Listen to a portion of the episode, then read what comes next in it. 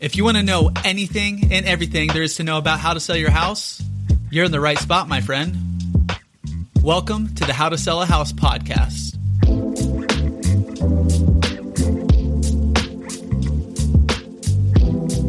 Well, here we go again. We're at the subject of how to pick an offer on my house.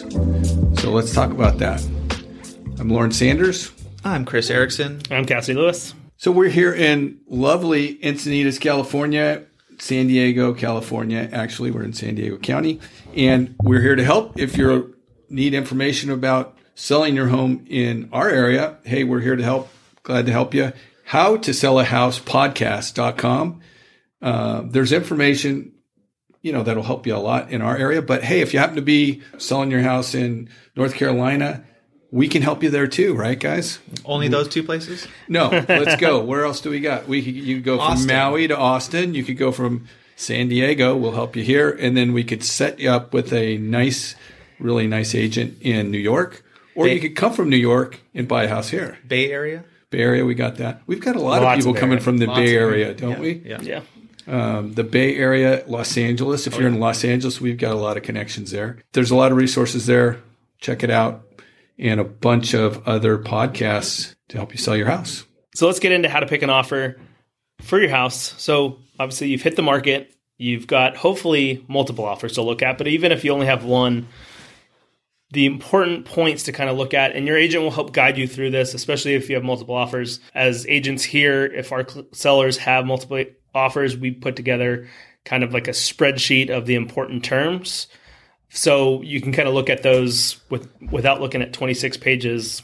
Our contract here is enormous. You can look through the whole thing, but we kind of break it down to the important points, which obviously price is an important one.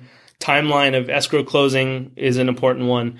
Contingency periods or due diligence periods of like your investigations, buyers getting their financing in order, appraisals, inspections, all of that stuff kind of goes into that time frame. So those can range anywhere from seven to 21 days uh, in our in our market here.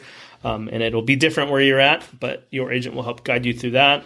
The other thing to look at is what are the buyer's qualifications financially. So, are they getting a loan? Is it cash? Is it conventional? Is it FHA? Is it VA? All of those factors you want to look at when checking out an offer. Be be more. This is a good topic, um, Cassie. What do you mean by how is a VA offer or a FHA offer? Let's use that different than a conventional offer. So traditionally, there's just, and we were just chatting with a lender about this the other day. There are misconceptions about it, but there traditionally is more stringent rules on, from VA and FHA when qualifying, and also um, with the condition of the home. So there's separate inspections, at least for VA and appraisal, right? and appraisal. Yeah, correct. So the different there are differences in offers. Cash obviously being lower contingencies typically, right? And um, but then if you have a conventional offer with fifty percent down, that's different than a lower down conventional at ten percent versus an FHA that might be three and a half percent. VA are um, usually no down, but all of those things should be factored in, uh, and your agent should actually be talking whoever these if they're getting a loan, talking to the lender directly and asking, you know, pointed questions, get an approval letter, but also have they been underwritten already or they just have an approval? So all of those things are going to be factors in which offer might be the best. You really need the strongest buyer. And my question always is to the buyer's agent, do the people really want the house? Mm-hmm. Because sometimes that's not the case. So if it's an investor, I would say right now, if you're getting investor offers, they're the first to bail. You know, if if the market is a little iffy and they don't have the money to close, they'll bail. Mm-hmm. Or if they get a better offer. So if timing's important, you're going to want to pick the most solid offer. Cassidy, I have a question for you. I'm the home seller. I got one offer in, and it's not at my list price. Take it. No. What should I do? what are my options here? How far below list price?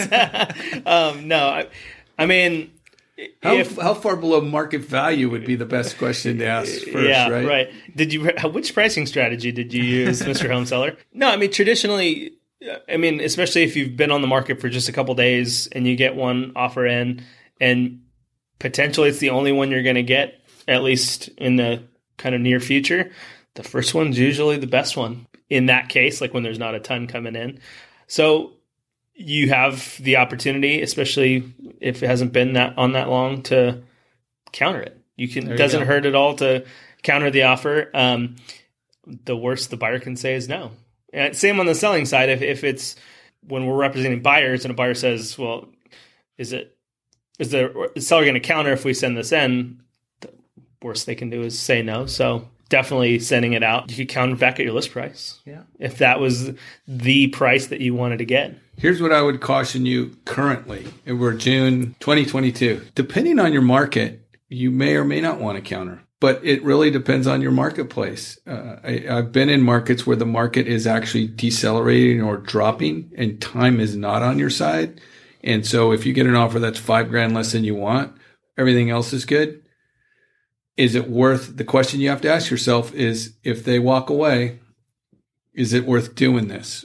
Um, And so that's really your question on on the lower if it's a lower priced offer, and if it's just a straight up low ball offer, then um, the other caution would be don't throw it away. Mm-hmm.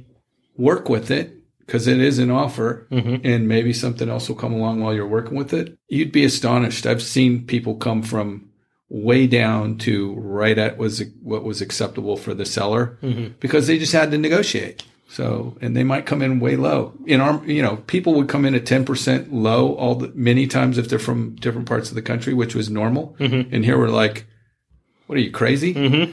Yeah. Uh, but then they would end up coming paying 2000 under the asking price or something. Yeah. So, Yeah, don't waste that. I think that's the big thing is don't waste that first offer, yeah. especially if it's the only it one out. on the table. Yeah, see how it goes, play it out, and your agent should make the right phone calls, talk to their lender if they're getting financing, talk to the agent, like we said, see how serious they are and uh, wanting to move forward, and then you can always make the decision on whether you want to counter or move forward with it. Like you- like you said, if it's within you know two or three percent of your list price that's pretty strong still. It's not something that you should be shocked that you got an offer at that price. So In a normal, In a normal market, right, Yeah, which we're going market. back to. Right. Probably. Yeah. Yeah. I mean, it really feels that way. yeah, and that's the whole thing too. Is like this is a business decision.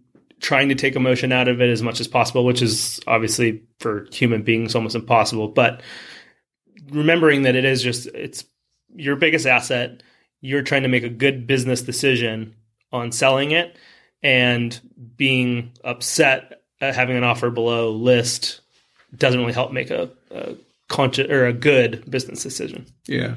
Good point. And don't be upset. Make the decision in the end. The bottom line, bottom line with this is if wherever they're at and wherever you're at, if they walk away, are you going to be upset about that? Is that going to cause a problem for whatever number that is? And if it is, lock it in. Yeah, especially in normal market too. Uh, it could be another thirty days before you get another one, and you will have already paid your next house payment and insurance and taxes. So I'll I'll give you an I think what we might see because I've seen it in past markets. Mm-hmm. Had in in this particular one, we had a great offer.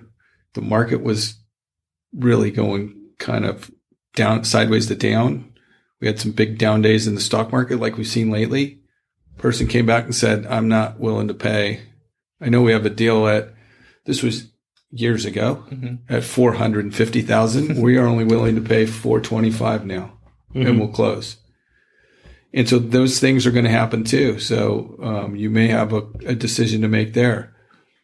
The decision, um, the person in their situation was older and they wanted to be done, and we weren't looking like we were going to head in the opposite direction. So sometimes you bite the bullet on those things and do it.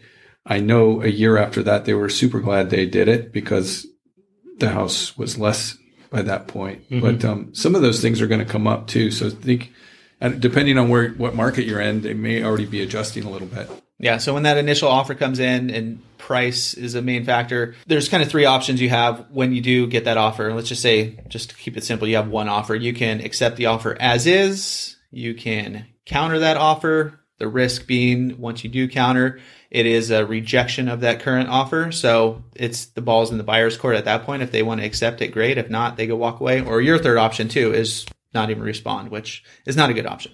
I wouldn't go that route. But Even Chris, it, if you just counter, like the price is fine, but you counter some terms, still a counter, Yeah. still a mm-hmm. new offer, right? Mm-hmm. So make sure those are worth the potential walk away as well. Now, if they're minor and the person walks away, they probably were going to walk away anyway. right, exactly. But if it's something significant, make sure it's worth it. and I know this is a podcast about selling houses, but when you sell and you're going to buy again, have an agent that writes really good offers that don't even need counters. Especially if timing's important. How mm-hmm. do you do that? Well, that's another podcast. that's podcast. another episode. Yeah. How to write a winning well, offer. and, and, you- and part of it too that I mean it goes to the selling side too is it- the way we write offers for buyers that get accepted and not countered are by having conversations with that listing agent. So it's the same thing. You want to find an agent that's supporting you as a as a seller that's going to have those conversations with the buyer to get them to write clean offers. So it's making sure that uh, the escrow companies their choice and sell, and the title companies and knowing the seller's preferred timeline and all those things, that's how you write a perfect offer, which then means you, as a seller, you don't have to counter. So, an important thing for agents because you'd be surprised how often, as listing agents, we get offers with no conversation with the buyer's agent, and those are Isn't that crazy? it's nuts. Unsolicited. I mean, obviously they've seen the house. Yeah. Well, Yeah, sometimes, sometimes they, haven't, seen the house, yeah. But, but it comes in. You don't even know who they are. No. no context at all for the person, yeah, and they send you an offer, and you know, and nothing, and the offer would need to have ten counterpoints.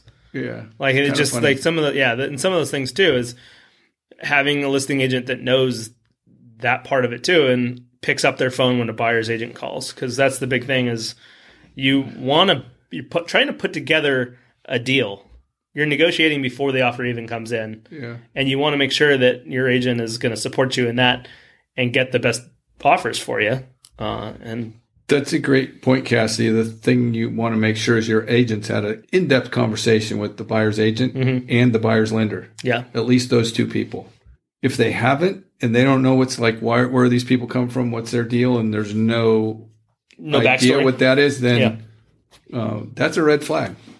for sure. Price is one of the most important terms usually for sellers when they're uh, picking an offer for their house. But the contingencies, which Cassidy mentioned a little bit, three main ones being loan contingency, appraisal contingency, and your due diligence period or your inspection contingency. So kind of usually the tighter those contingencies are, the the, the quicker you kind of like lock in the the deal. Just for context, out here in California, our contingency periods for uh, loan appraisal and inspections uh, default is 17 days. Usually, when we're writing offers for clients, we, if if possible, we try to tighten those up as much as possible. And a lot of that has to do with those conversations you have with the the lender or the potential buyer's lender and how fast can they close? How quickly can they get an appraiser out there? How fast can the buyer's agent get? Are they prepared to get their ins- uh, inspections done in that if they shorten the time frame to seven or ten days? One of the good points that, that you made, maybe not on this podcast, but have an open mind. So whatever comes in, have an open mind to negotiate because it is a negotiation. It's not your way always. Well, it has been for sellers in San Diego for almost two years. Mhm. And but everything changes. So there are a few factors when trying to pick offer. Obviously, the the the offer you do choose, if there are multiple offers, is going to be the one that works best for you. As far as even if the, the let's say the price isn't the top price, but all the other terms, if you needed a rent back, uh, they get closed quicker, you could get your cash quicker and kind of move on. That might be the most important thing. So ultimately, it just comes down to how close can you get the other offer to exactly what you're looking for. That's going to be the best offer for you. So if you are thinking about selling your home and you want to be able to look at those offers coming in, definitely go to our website, howtosellahousepodcast.com, and there's a ton of resources for you there. And if you haven't picked an agent yet in your market, or if you're looking in San Diego, get in touch with us. We'll help you find an agent in your area, or we can help you sell your house here.